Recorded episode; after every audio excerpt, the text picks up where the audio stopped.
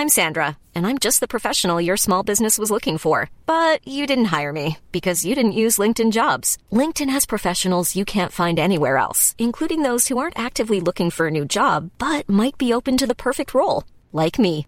In a given month, over 70% of LinkedIn users don't visit other leading job sites. So if you're not looking on LinkedIn, you'll miss out on great candidates like Sandra. Start hiring professionals like a professional. Post your free job on linkedin.com/people today. We're one week away from the NFL draft, so let's ask the most basic of questions. Who are the Bucs going to draft? And with no offseason workouts, how are NFL teams approaching the draft differently this year? And if sporting events have to be played without fans in attendance because of the coronavirus, which leagues would be the most affected?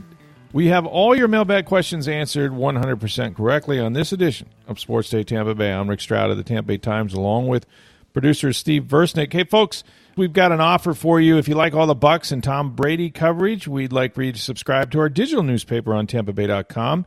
And you can access that seven days a week because of the COVID 12 virus. Of course, we've been impacted as well, so we're only publishing our print product on Wednesdays and Sundays, but you can do it every single day of the week. Here's the deal it's just $3 a month for the first three months. That's right, you can't beat that. $3 a month for the first three months, then $7.75 a month after that, $7.75 a month afterwards. Now, here's all you got to do is enter this code word. It's very simple. TB12. That's right, like uh, Sports Day Tampa Bay. No, Tom Brady. TB12, and you'll get your subscription there online. Uh, where you can read the, the newspaper just as it would appear. By the way, if you prefer uh, in print, it is laid out much like that. If you uh, if you'd like to do that, and um, it's just three dollars uh, for the first three months, seven seventy five a month after that.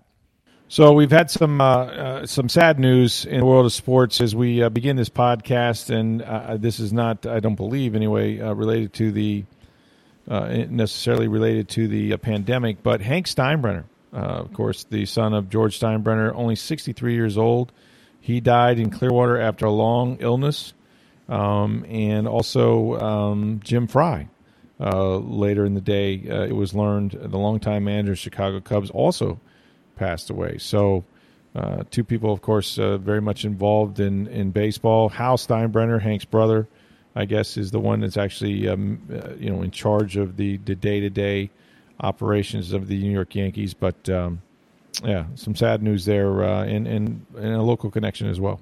All right, so we've got a lot of uh, good mailbag questions, much of it uh, centering on the NFL draft, as you might imagine, and other things. So let's get started. All right, we'll start with the easiest question then. And Buccaneers Tuna asks, "Who are the Bucs going to draft?"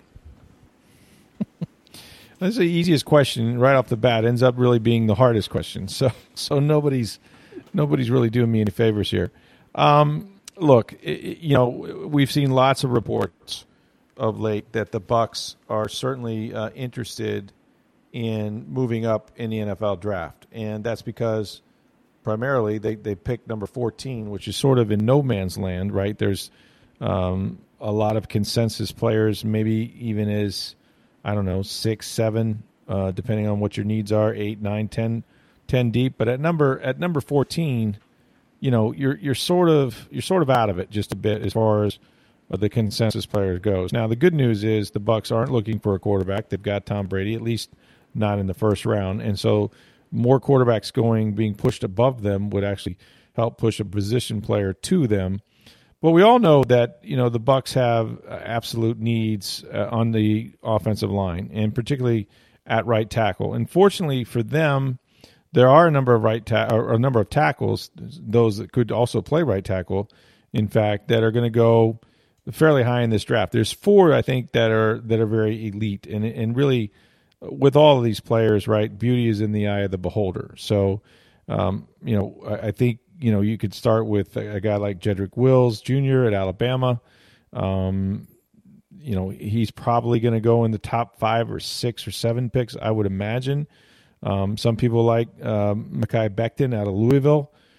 Um, some people like Andrew Thomas out of Georgia and then and Tristan Wirfs uh, from Iowa. Those those are sort of your consensus top four, and and I would imagine that the Bucs would be happy um, and certainly they have their favorites, but I, I think they would be happy with uh, you know getting any of those top four elite guys that are going to go in the first half of the draft.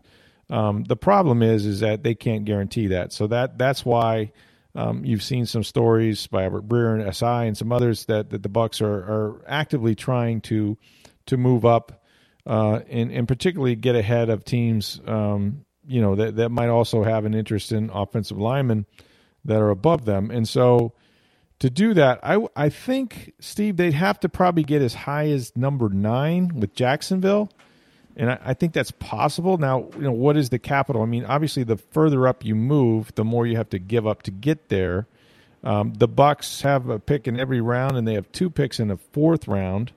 So maybe they can package the fourth rounder with something else, uh, even if it's next year's draft, and and move up, you know, from eleven to say nine, and guarantee themselves one of those four guys. But those deals are typically made on the clock. You know, you have to see how the draft. Maybe you don't need to draft. Maybe you don't need to to trade out of there if you see things going a certain way. If certain players are pushed above above you, and and you do the math and you figure you're going to have your choice of at least one or or two of those four guys. So it remains to be seen. Um, and and I couldn't tell you. I couldn't begin to tell you how they have guys ranked necessarily. I think Wills is is sort of more of a consensus you know, best guy, if you will. Um, a lot of people, um, you know, a lot of people like Wirfs. A lot of, I mean, it's it's it's really, you know, do you want a left tackle or a right tackle? Do you want a guy that's just you know incredibly large and and just you know a, a, man that that could jump in there and play right away in in, in Mekhi Becton out of Louisville? You know, that's that's somebody else's flavor. Um, but if you're the Bucs and you've got Tom Brady who's a pocket passer, and you have no right tackle right now because you haven't re-signed DeMar Dotson. Um, you did some things in the offseason to kind of get a backup swing guy, but you need a starting caliber rookie, which is hard to do, is to draft a rookie and play him right away, particularly um, with an investment like Tom Brady in the pocket. But they need to find one of these guys, and they need to find them early in the draft. So for that reason, I think it's going to be one of them. And I'll just say that, you know, it wouldn't be necessarily the most perfect fit, what I've seen a lot of mock drafts have them taking, even maybe at 14, um, is Andrew Thomas because I think he's probably the the least. He's a good player. He's probably the, one of the lower ranked guys. He's left. He's played left tackle. He can make the transition. They think. I would suppose. I saw where um, Bruce Arians' son, in fact, on the Draft Network, had his mock draft. For what it's worth, I would think he had pretty good information. He had them taking Andrew Thomas at 14. So we'll see if they're able to move around. But uh, for right now, uh, let's let's give them one of those four offensive tackles and um, and see if they if they in fact can stay there and draft one or if they have to move up. Tommy asks, "I've read the Bucs might trade up in the first. Do you see them climbing back in late in the first as well? And if so, who do you think they might be going after?" Well, I mean, you're going to have to use some draft capital to move up, and again, depending on how far you go, then they're going to require more picks. And so, are you talking about mortgaging your future in terms of next year's picks? Um, I, all that sort of remains to be seen. You know, if you're able to stay at 14 and you don't use any draft capital, could you move back up into the first round? Yeah, but you're still drafting in the middle of the second. So, man, you're talking about giving up potentially next year's number one, um, certainly next year's number two, and something else this year, perhaps. It, it all depends. I, I, I, don't see him doing that, and this is why. Because I think in the second round, they're in great shape. Um, I think there is a uh, a, a whole bunch of running backs that'll be there, and I think it's it's probably their second biggest need is to find a three down guy, a pass catching running back. You know whether that's Clyde Edwards Helaire. um, or someone else. Some people think that Jonathan Taylor. I saw a mock draft where they think Wisconsin's Jonathan Taylor, who's really a, a, an RB one, would would might even fall into the second round.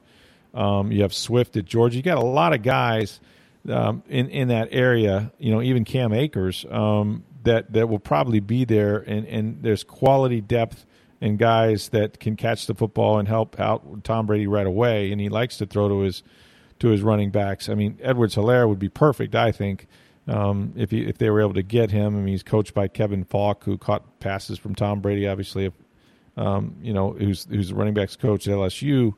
So to me, that that makes a lot of sense. So I, I, don't see him trading back up into the first round necessarily. You never say never, um, but they're you know they're so far back that I, I just think the that, that the draft will come to them if they just allow it to. So if they make trades, I think it's going to be in the first round and not trying to get back into the first round from the second. Ellis asked, "We all have guesses about what positions the Bucs should target in the draft, but could you see a scenario where an unexpected position gets targeted? And which position would that be?"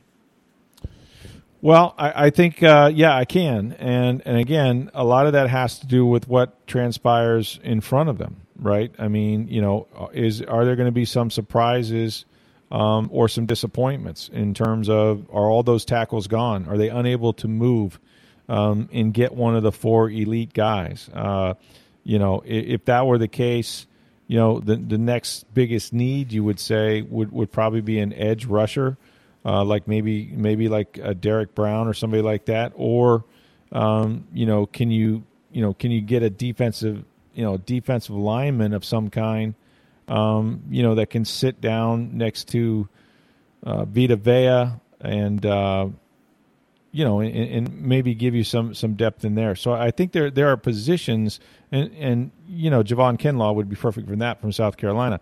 I just don't know that those guys get there.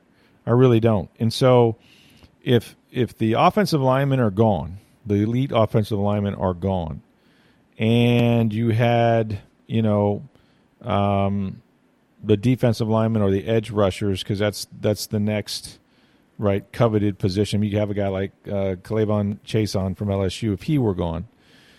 And you're just sitting there and you say, well, we can't get an offensive lineman. It's too high to take a running back because we know there's a ton of them in the second round. We don't want to reach there you know what? How about this? How about a wide receiver? I mean, I really think that's possible. It's a wide receiver draft. Those guys could get pushed down. You're talking about some real speed guys, and even though you have Chris Godwin and you have Mike Evans, what you don't have is a guy that can really stretch the field um, because you know you, you you just are looking for somebody to help Tom Brady out. Now both both those guys obviously can go vertical, but I'm talking about speed, like a Breshad Perriman type speed, right? So to get a guy um, like uh, CeeDee Lamb, for example, or Jerry Jeudy, if, he, if for, for, some weird reason he got pushed down, or Henry Ruggs from Alabama, if you could get those guys, uh, even even a Tee Higgins, I suppose, if you could get those guys at 14, you might do it because um, you know Brady. Uh, while while it would seem that he has enough weapons with those two two wide receivers and, and those two tight ends, um, you don't really have that third receiver. And what if, like we saw last year, let's say you're in the race, okay? You're dead in the race, you're in first place or tied or one game back, and you get to week 13 or 14, and all of a sudden, as has, as what happened last year, Mike Evans gets a hamstring, and then Chris Godwin goes down. I mean, you need depth at that position. I mean, really, Breshad Perriman came in and played lights out when he got his chance to to move up from the third receiver uh, to the primary target. So um, I could see them doing that because the one thing you don't want to do is you don't want to have an offense that plays sort of in a box. You know, you want to be able to to make the safeties have to uh, have to you know double team some guys down the field, create the open space in the middle of the field for Brady and and, and for the underneath stuff. So I would say if there's a surprise. Uh, and they just strike out on the positions that they have the biggest needs. That they then make it, uh, you know, go in the strength of the draft, which is wide receiver. All right, Les asked, Rick, I see lots of mock drafts out there, and they have the Bucs well, being the Bucs by not drafting any edge rushers. What's it going to take for this team to learn? As of now, JPP and Shaq are on one-year deals, so need to look towards the future.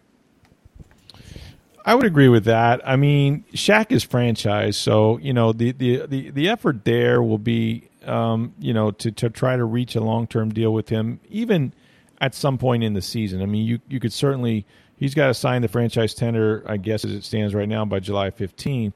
Um, but you still have time to negotiate a long term deal, and and you could even franchise him again and try to work on a long term deal next year. So I'm not so worried about Shaq Barrett because um, I you know he's still 27 years old. He may not get look. He's not going to probably get 19 and a half sacks and lead the NFL, although that would be nice for the Bucs. But I do think he's going to be a consistent double digit guy. Um, so you, you do need to to start thinking about you know, replacing JPP, who's on a year-to-year basis. The same is true probably with Ndamukong Suh, who's who's in the same place at age 33. Um, I would agree with you, and, and, you know, it just so happens that there aren't there aren't a ton of edge rushers in this draft, at least in the first round. So it might be one of those deals where you're going to have to find that diamond in the rough and develop a guy. Um, and and I'm not sure, you know, that you want to reach and try to force it. It, it. The draft just doesn't seem to be falling that way. And and if nothing else, you can line up and play. I always say this: Can you line up and play? How good are you if you have to play a game today? If you don't have a draft at all, and they do have you know, the core of their front seven back, which was was their goal going into the offseason. Now, are these guys going to get hurt? How are they going to look by week week 16? You know, last year JPP played only 10 games. That might have preserved his legs, and he still had trouble practicing at the end of the year. Um, but I think they I think they'd be okay there for a year um, if they can address it early. Our buddy Tommy Leverone asked, how do you guys feel about Donovan Smith at left tackle with Brady as the quarterback? He commits untimely penalties and struggles sometimes with elite pass rushers. Do you think the Bucs stick with him at left tackle if they draft an offensive lineman? I kind of do. Um, I'll tell you why. I mean, it's not an absolute, right? If they got a guy that's a really good left tackle, and that's that's Brady's blind side, obviously. Um, maybe this guy hasn't played right tackle very much, although I think all these guys have played there a little bit. Um, there's there's a chance that you know, you might, you know, start the rookie over there. But boy, you know, week in, week out, the left tackle is going against the maybe the best athlete on the field, right? That that that edge rusher on the quarterback's blind side if he's a right-handed quarterback, and um, I don't think. I understand why people aren't crazy about Donovan Smith. You know, he hasn't made any Pro Bowls. Here's what he has done. He hasn't really missed any games. In fact, in the games he's played, he's almost not never missed a play. Um, and so you know what you're going to get every single Sunday. And all he does is go up against the best, you know, pass rushers in the league. And, you know, does, does he give up a few sacks? Yes. Um, was, you know what? They all do. And uh, I, I would just say that, you know, what's going to make Donovan Smith a much better player is the guy under center because Tom Brady's going to get rid of that football and you're not going to notice Donovan Smith as much because when you would notice Donovan, it would have his guy blocked. Something would happen. Jameis would pull the ball down. He'd extend the play, and sometimes Donovan didn't stay with his guy, and then eventually, you know, maybe Jameis will be pressured or run down by the guy that Donovan was initially blocking. And and I think that the ball's coming out much faster with Tom Brady. I think he's going to make that offensive line look a lot better. And I, I expect Donovan Smith to, to probably have one of his best years um, because I think it's it's been difficult, you know, uh, sometimes to block for a guy like Jameis who you know who does tend to hold on to the ball and, uh, and and, sometimes you know it's hard to know exactly where he's going when he's running around back there. So um, I don't think they'll switch him. I, I think that uh, you know whoever they take will probably play right tackle, and I think Donovan will stay at left, and I, I think they're fine with that. Michael asked, with the possibility of no off-season workouts, will NFL teams approach this draft differently? Well, they they have had to approach it differently. I mean, uh, it's been a matter of fact, right? We're all sort of quarantined. We all have, you know, um, the the social distancing, and the NFL has rules where you could not bring in players. Usually, they would have thirty visits with the the top draft picks that they wanted to spend some more time with.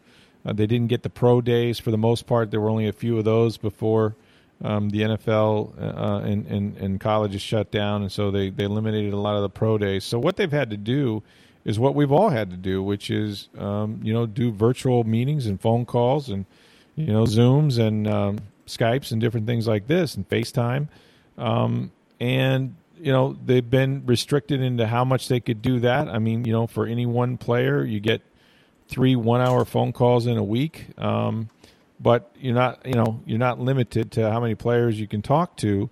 Um, I think I saw where you know Bill Belichick actually thought it was better because you spent a lot of your time traveling to these cities and um, you know watching these pro days and all of that, and now you're basically got all that time back to sit and make as many phone calls or, or uh, checkups as you want to within within the rules. And and I also think you know in talking to uh, Leigh Steinberg, an agent, of course, for Patrick Mahomes and others, he's been around a long time. The book, you know, the Jerry Maguire movie was based on him. He said that he really thinks that there'll be a little bit of return to the old school, and that he he expects there to be less mistakes in the draft, at least early in the draft this year, because and I've heard GM say this: teams now are having to rely more and more on film, right? You're going to have to go back and see how these guys play. You're drafting a football player. You're not drafting a track athlete. You're not drafting a guy that runs a cone drill or a good 40 if he's an offensive lineman. So um, they will be more, um, you know, sort of hostage to what their football evaluation is. And that's probably not a bad thing in this era of analytics that you can get a little too deep into. Um, and so I actually think that in many ways, uh, this this could actually be a good thing for the NFL to to understand sort of what the balance is there, you know, and they'll have to be creative with their interviews on the phone. They're not the same as watching them interact with uh, their own players or people in the cafeteria. And and but let's face it, um, even the biggest jerk can be on his best behavior for what twelve hours. You know, when he comes into a town, you really know what you're getting anyway um, you might be better off having a bunch of phone conversations with him and other people. We don't know. So they'll adapt. Um, I don't expect it to be a big problem. Draft day, if, if the technology holds up, will be fine. And it's going to be interesting, that's for sure. I'm Sandra, and I'm just the professional your small business was looking for. But you didn't hire me because you didn't use LinkedIn jobs. LinkedIn has professionals you can't find anywhere else, including those who aren't actively looking for a new job but might be open to the perfect role, like me. In a given month, over 70% of LinkedIn users don't visit other leading job sites. So if you're not looking on LinkedIn, you'll miss out on great candidates like Sandra. Start hiring professionals like a professional. Post your free job on linkedin.com/people today. Les asked, Do you think Jason Licht bought himself a few more years of job security this offseason? He doesn't seem to be taking as much heat for the Jameis Winston not making his to a second contract as I would have thought. Well, you know, um, was it John Madden says winning is the best deodorant? Okay, he just he just managed to unload uh, a guy like Jameis Winston and replace him with the biggest winner in at quarterback in the history of the league. So um, I think Tom Brady has damn near won, including playoffs, as many football games in 20 years as the entire Bucs franchise has won in 40 something years, and that's not an exaggeration. So yes, did Jason Licht? You know, a year ago he, he was the one guy right that could get Bruce Arians out of retirement, and Bruce Arians could get his coaches back, and Bruce Arians was the perfect guy to see if Jameis Winston could be saved. And this year, um, maybe it's Jason and the combination of Bruce Arians were the were the two guys that could get Tom Brady to leave New England and come to sunny Tampa Bay and, and play quarterback for the Bucs. So that's the definition of buying yourself some time. Um, but again, it all depends on you know what's the rest of the story. I mean, is there football number one, and if there is, um, does Brady deliver on that promise? And you know, or is the off season, you know, so abbreviated that those things that needed to happen with him becoming familiar with his receivers and the offense, they just don't have enough time, and maybe it's not a complete success in year one. But I think they're going to get at least two years, maybe three with Tom Brady. We'll have to see. But uh, yeah, pretty pretty deft acquisition there. You know, once once Tom Brady was in the fold, I know there's still plenty of, of Jameis uh, supporters, and um, and and they're they're still upset about it. But but for the most part, if you're just your average Bucs fan, you're pretty you're pretty cool with with Jason Licht and BA right now. All right, Sean asked a two part question. One, if Tom Brady wins a Super Bowl in one or both of these two seasons, does he automatically go into the Bucs Ring of Honor? And the second question is, do you see us trading for Rob Gronkowski if they get intel that he'd come back and play with Tom? Those are two great questions. Um, Tom Brady winning a Super Bowl in one or both of these years.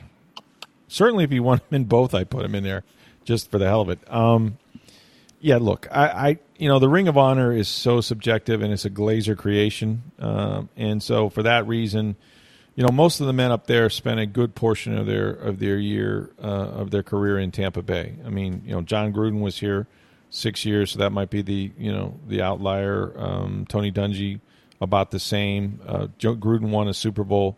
Dungy sort of turned the franchise around. The rest of them are players that were, you know, almost exclusively Bucs in their careers. Obviously, Doug Williams went on um, and, and, had success with the Washington Redskins, won a Super Bowl. Um, but again, the bulk of his career was probably spent here. So, yeah, I, I don't know. Um, if he won two, all bets are off. even if he wins one, I mean, I, you know, I suppose it's possible. Uh, there are other guys who have their names in, in two rings of honor. I can't remember. I'd have to look this up. Is Peyton Manning in the in the uh, Broncos Ring of Honor? I don't know the answer to that question. I don't know. Um, there might be something to look into, but um, there have been guys that have been in multiple rings of honor. Usually, spend more than more than a couple years, but um, look, anything's possible. I w- uh, the top of my head, I would say no. As for the second part of that question, Rob Gronkowski. Look, I'm I'm the guy that uh, has always believed in, in, in the years that I've done this job that where there's smoke, there's fire. Okay, this will not go away. This story of hey, what if Gronk joins Tom Brady in Tampa Bay? And even though I've seen Gronk quoted that, nah, I'm not really looking towards that. He's, you know, and Jason Licht has said, you know, well, he seems to be doing a good job in the WWE or what have you. His wrestling seems to be his next his next goal.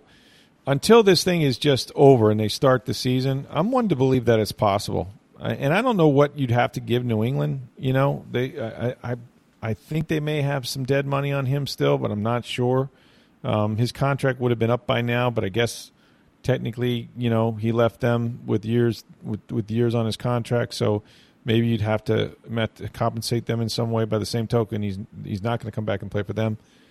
Maybe it's one of those things that happens, you know, during the year. Like you wait and see if he wants to play the last ten games or six games or whatnot. If you have an injury, I don't know how they get them all in the field. I mean, they got Cam Brate and they've got um, OJ Howard, and, and regardless, I don't see either one of those guys being part of a trade Gronkowski because how long do you think he'll play? I mean, he's a guy that's had a history of a lot of injuries and things like that.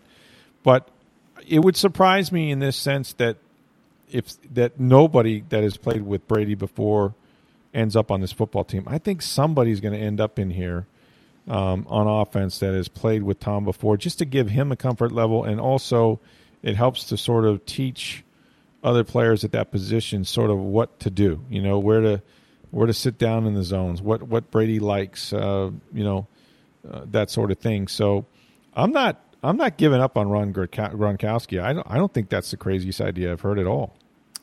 John asked, "Can you fathom the irony of signing Tom Brady, boosting ticket sales and building excitement for the season, only to see every game potentially played without fans on a neutral site and in a shortened season?" And can you answer in a Rod Serling voice? Imagine a world. Rod Serling, holy cow!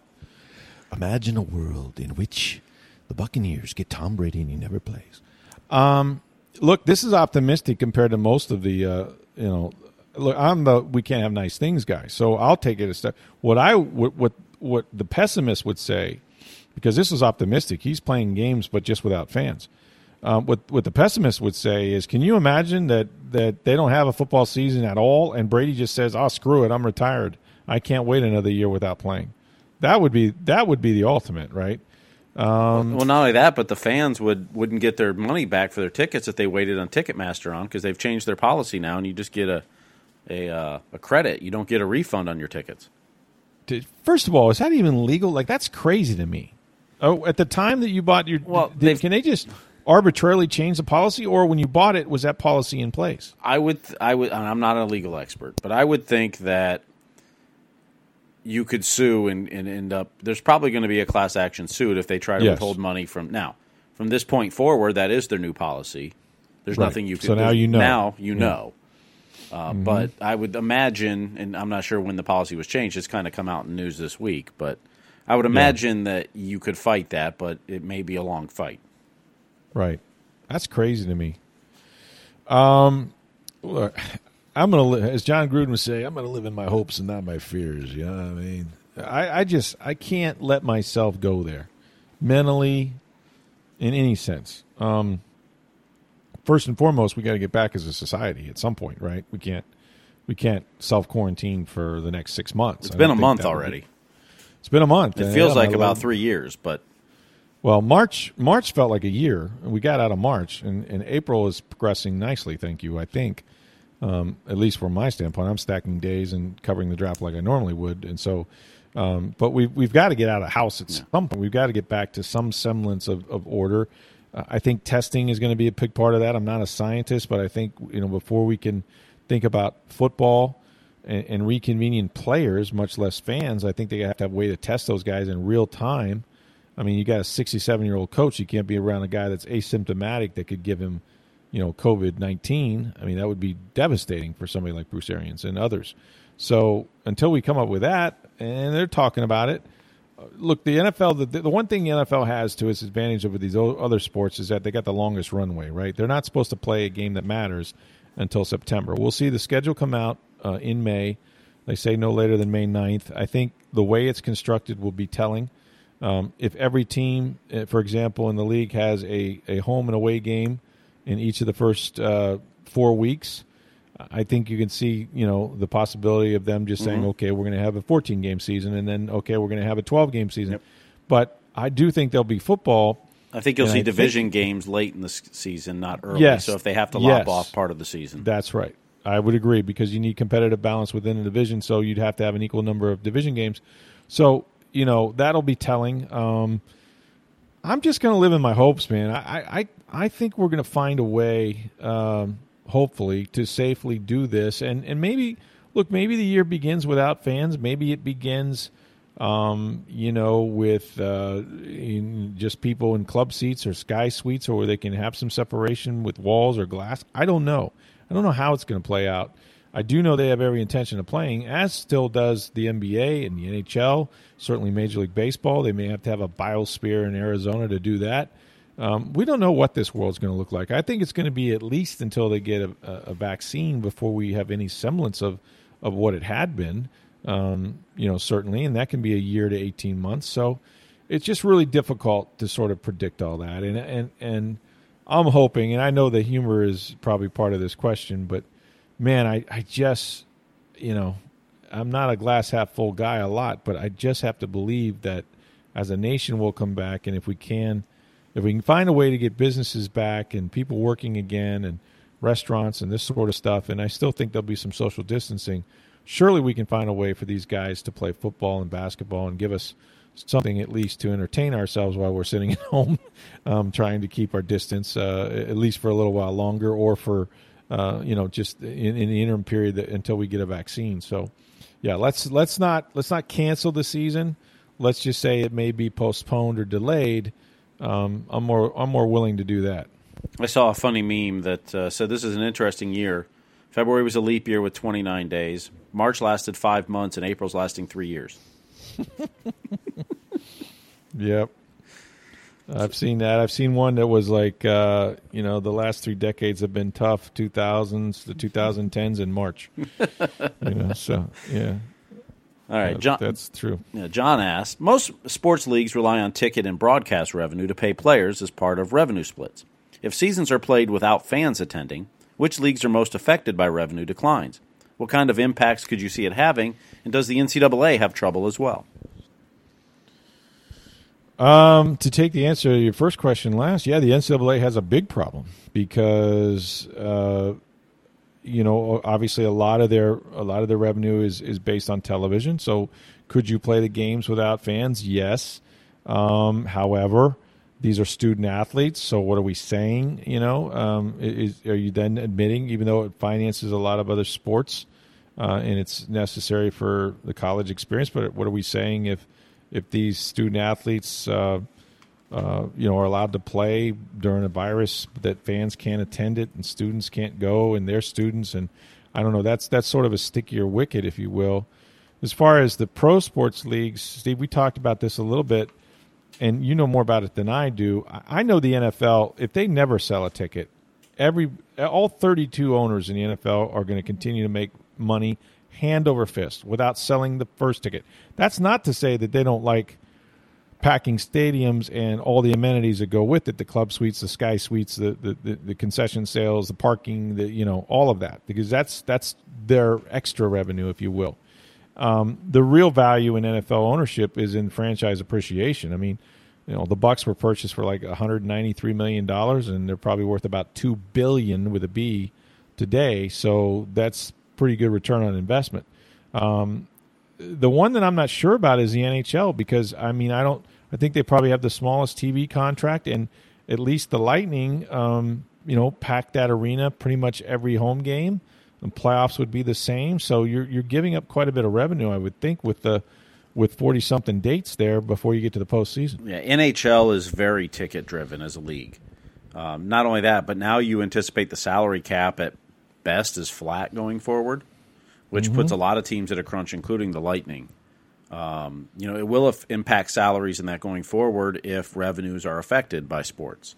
Um, you got to assume the NBA and, and, and baseball doesn't have uh, revenue sharing or a cap, so that part the sport doesn't get affected that way. But you know, the NFL, yeah, most of their money is off broadcast revenue. So I mean, tickets are nice, but they're not affected. But NHL is the most affected, I believe. In the NCAA, if you, I don't know if you saw Gene Smith's comments, the Ohio State athletic director, and he says, when I first heard the games without fans, I thought, okay, that could work. But if we don't have fans in the stands, we've determined it's not safe for them in a gathering environment. Why would it be safe for the players? He says, think about it. If students aren't on campus, that means the institution has made a decision it's not safe for those students to be here on campus. Why would it be safe for the student athletes? So, and that's Ohio that's State's athletic question. director. You know, and then you talk about a, a school that's got a lot of money on the line if they cancel games. I mean, that's one of the you know biggest money making programs. Period. And mm-hmm. he's already saying, "Hey, it doesn't make sense if if if if students and and fans aren't allowed in. Why are we having the students athletes there?" Right. No, it's a great it's a great point, and even you know, like I said, you, you know, with with hundred football players or ninety or whatever they have on college scholarships, plus the trainers and the coaches, you have to find a way to test them. You have to find a way to uh, you know to know um, who has and who doesn't, because they, they, could be asymptomatic at that age. And, and again, the, we're trying to, to, to, limit the spread. So you know, those those are all great points. I, I, think the NCAA has a big problem. I think they got a number of problems, the same that other sports league have, and then some, because these are are students, and you have to protect them as students first, and then athletes. And and this is and where, they're amateurs too. They're not paid, and they're amateurs, and that's right. And this this is where the money of college athletics not going directly to players other than scholarships, I think this is where it becomes a problem because, um, you know, what what is more important? Is it the student or the athlete? And and so they, they try to walk that line a lot. And this one is is really, you may have to pick a side here. All right, final question. And Bob has an observation and a question. Observation is he planned on losing uh, the lo- using the lockdown to lose ten pounds. He's only twenty pounds away from his goal. And his question is in light of the XFL's demise, what, if any, of the XFL's rules innovations do you think the NFL may consider going forward? Kickoffs, extra points, any others? Um, well, I, I, I, I, sadly, I think a lot of us can probably relate to the first uh, comment, which is uh, I, I, wanted to lose 10 pounds and I'm 20 pounds from my goal. I'm actually have lost 10 pounds, if you can believe that. But who knows, by the time I get out of here, I might be 40 pounds from my goal as far as the XFL goes, look, it's disappointing they're not playing anymore. I thought they had some really good ideas. Uh, one would absolutely be the kickoff. I'd adopt that tomorrow. I, think it brings the kickoff back into the game. It eliminates, um, you know, the uh, the chance of concussions because um, you still have you, you know you don't have guys running 30 yards you know downfield at full speed colliding with somebody else. Um, you know they're only five yards apart. No one can really start their their move towards the return guy. Um, and you absolutely have to, you know, uh, try to keep the ball in play to get the return game back into football, which I think it belongs. I, I mean, I still remember the Devin Hesters and and others that I thought were, you know, DeSean Jacksons that were a big part of this game and and should be again. I think it's one of the most exciting plays in sports. Um, you know, there was one rule I think they had, and I, I, I kind of confused the AAF with the XFL.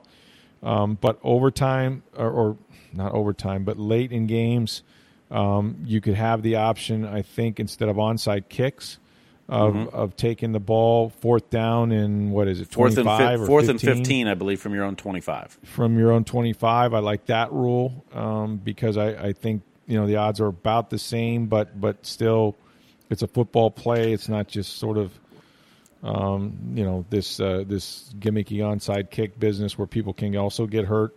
So yeah, I number of things that they should look at, and and and then I hope I hope, I hope they consider the transparency of the replay booth. That was great. I mean, that I can't imagine the NFL will ever let you in the headsets of coaches talking to players and the play calls and that. I can't right. see them doing that part of it, but the right. transparency of the the replay booth and the officials, I, I would love to see. And and I I do think that though there are ways to grant access during the game. You know, hockey does this. They talk to players after the periods. Of course, they have three periods, so it's you're able to do that in that intermission area. But um, you know, the the banal hey coach head coach off the field after the first half. Hey, what'd you tell your team? And it's kind of worn out. But I tell you, after a big play, I wouldn't mind seeing somebody go down there and talk to you know Mike Evans or Would love that too. um, Tom Brady about what they saw and you know what what you know how the play and I mean I'd love real time any, any kind of you know transparency and peek behind the window of the curtain there I think is really cool so yeah that was XFL AAF they had some good ideas and, and if I were the NFL I'd I'd adopt at, at minimum the kickoff uh, right away I'd do that as soon as I could some great questions today um, for you guys, and you don't have to wait for a mailbag. You can always obviously send us your questions anytime on Twitter at SportsDayTB. That does not stand for Tom Brady, but okay, for today it does. Um, or you can send uh, the questions to me on Twitter at NFL Stroud, or my email address is rstroud at tampabay.com. Hey, on tomorrow's show, and uh, maybe for a couple days, we're going to obviously turn our attention towards the NFL draft, and who better to do that with than Trevor Sikkema of the Draft Network? You've probably read his work on Pewter Report over the years. He covered the Tampa Bay Buccaneers, now with the Draft Network, and now located in Charlotte with Alyssa Lang, his girlfriend. Um, but he's been kind enough to uh, will join us for the next couple days. We'll we'll talk about the Bucs, about Tom Brady, a little bit of Jameis Winston, also uh, how the draft should unfold for Tampa Bay, what their needs are, um, who are the players they most likely are targeting. So we'll have uh, Trevor Sikkema the next uh, couple days here on the podcast. Thanks for joining us for Steve Burstick. I'm Rick Stroud of the Tampa Bay Times. Have a great day, everybody.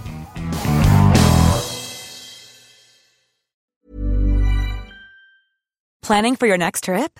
Elevate your travel style with Quince. Quince has all the jet setting essentials you'll want for your next getaway, like European linen, premium luggage options, buttery soft Italian leather bags, and so much more.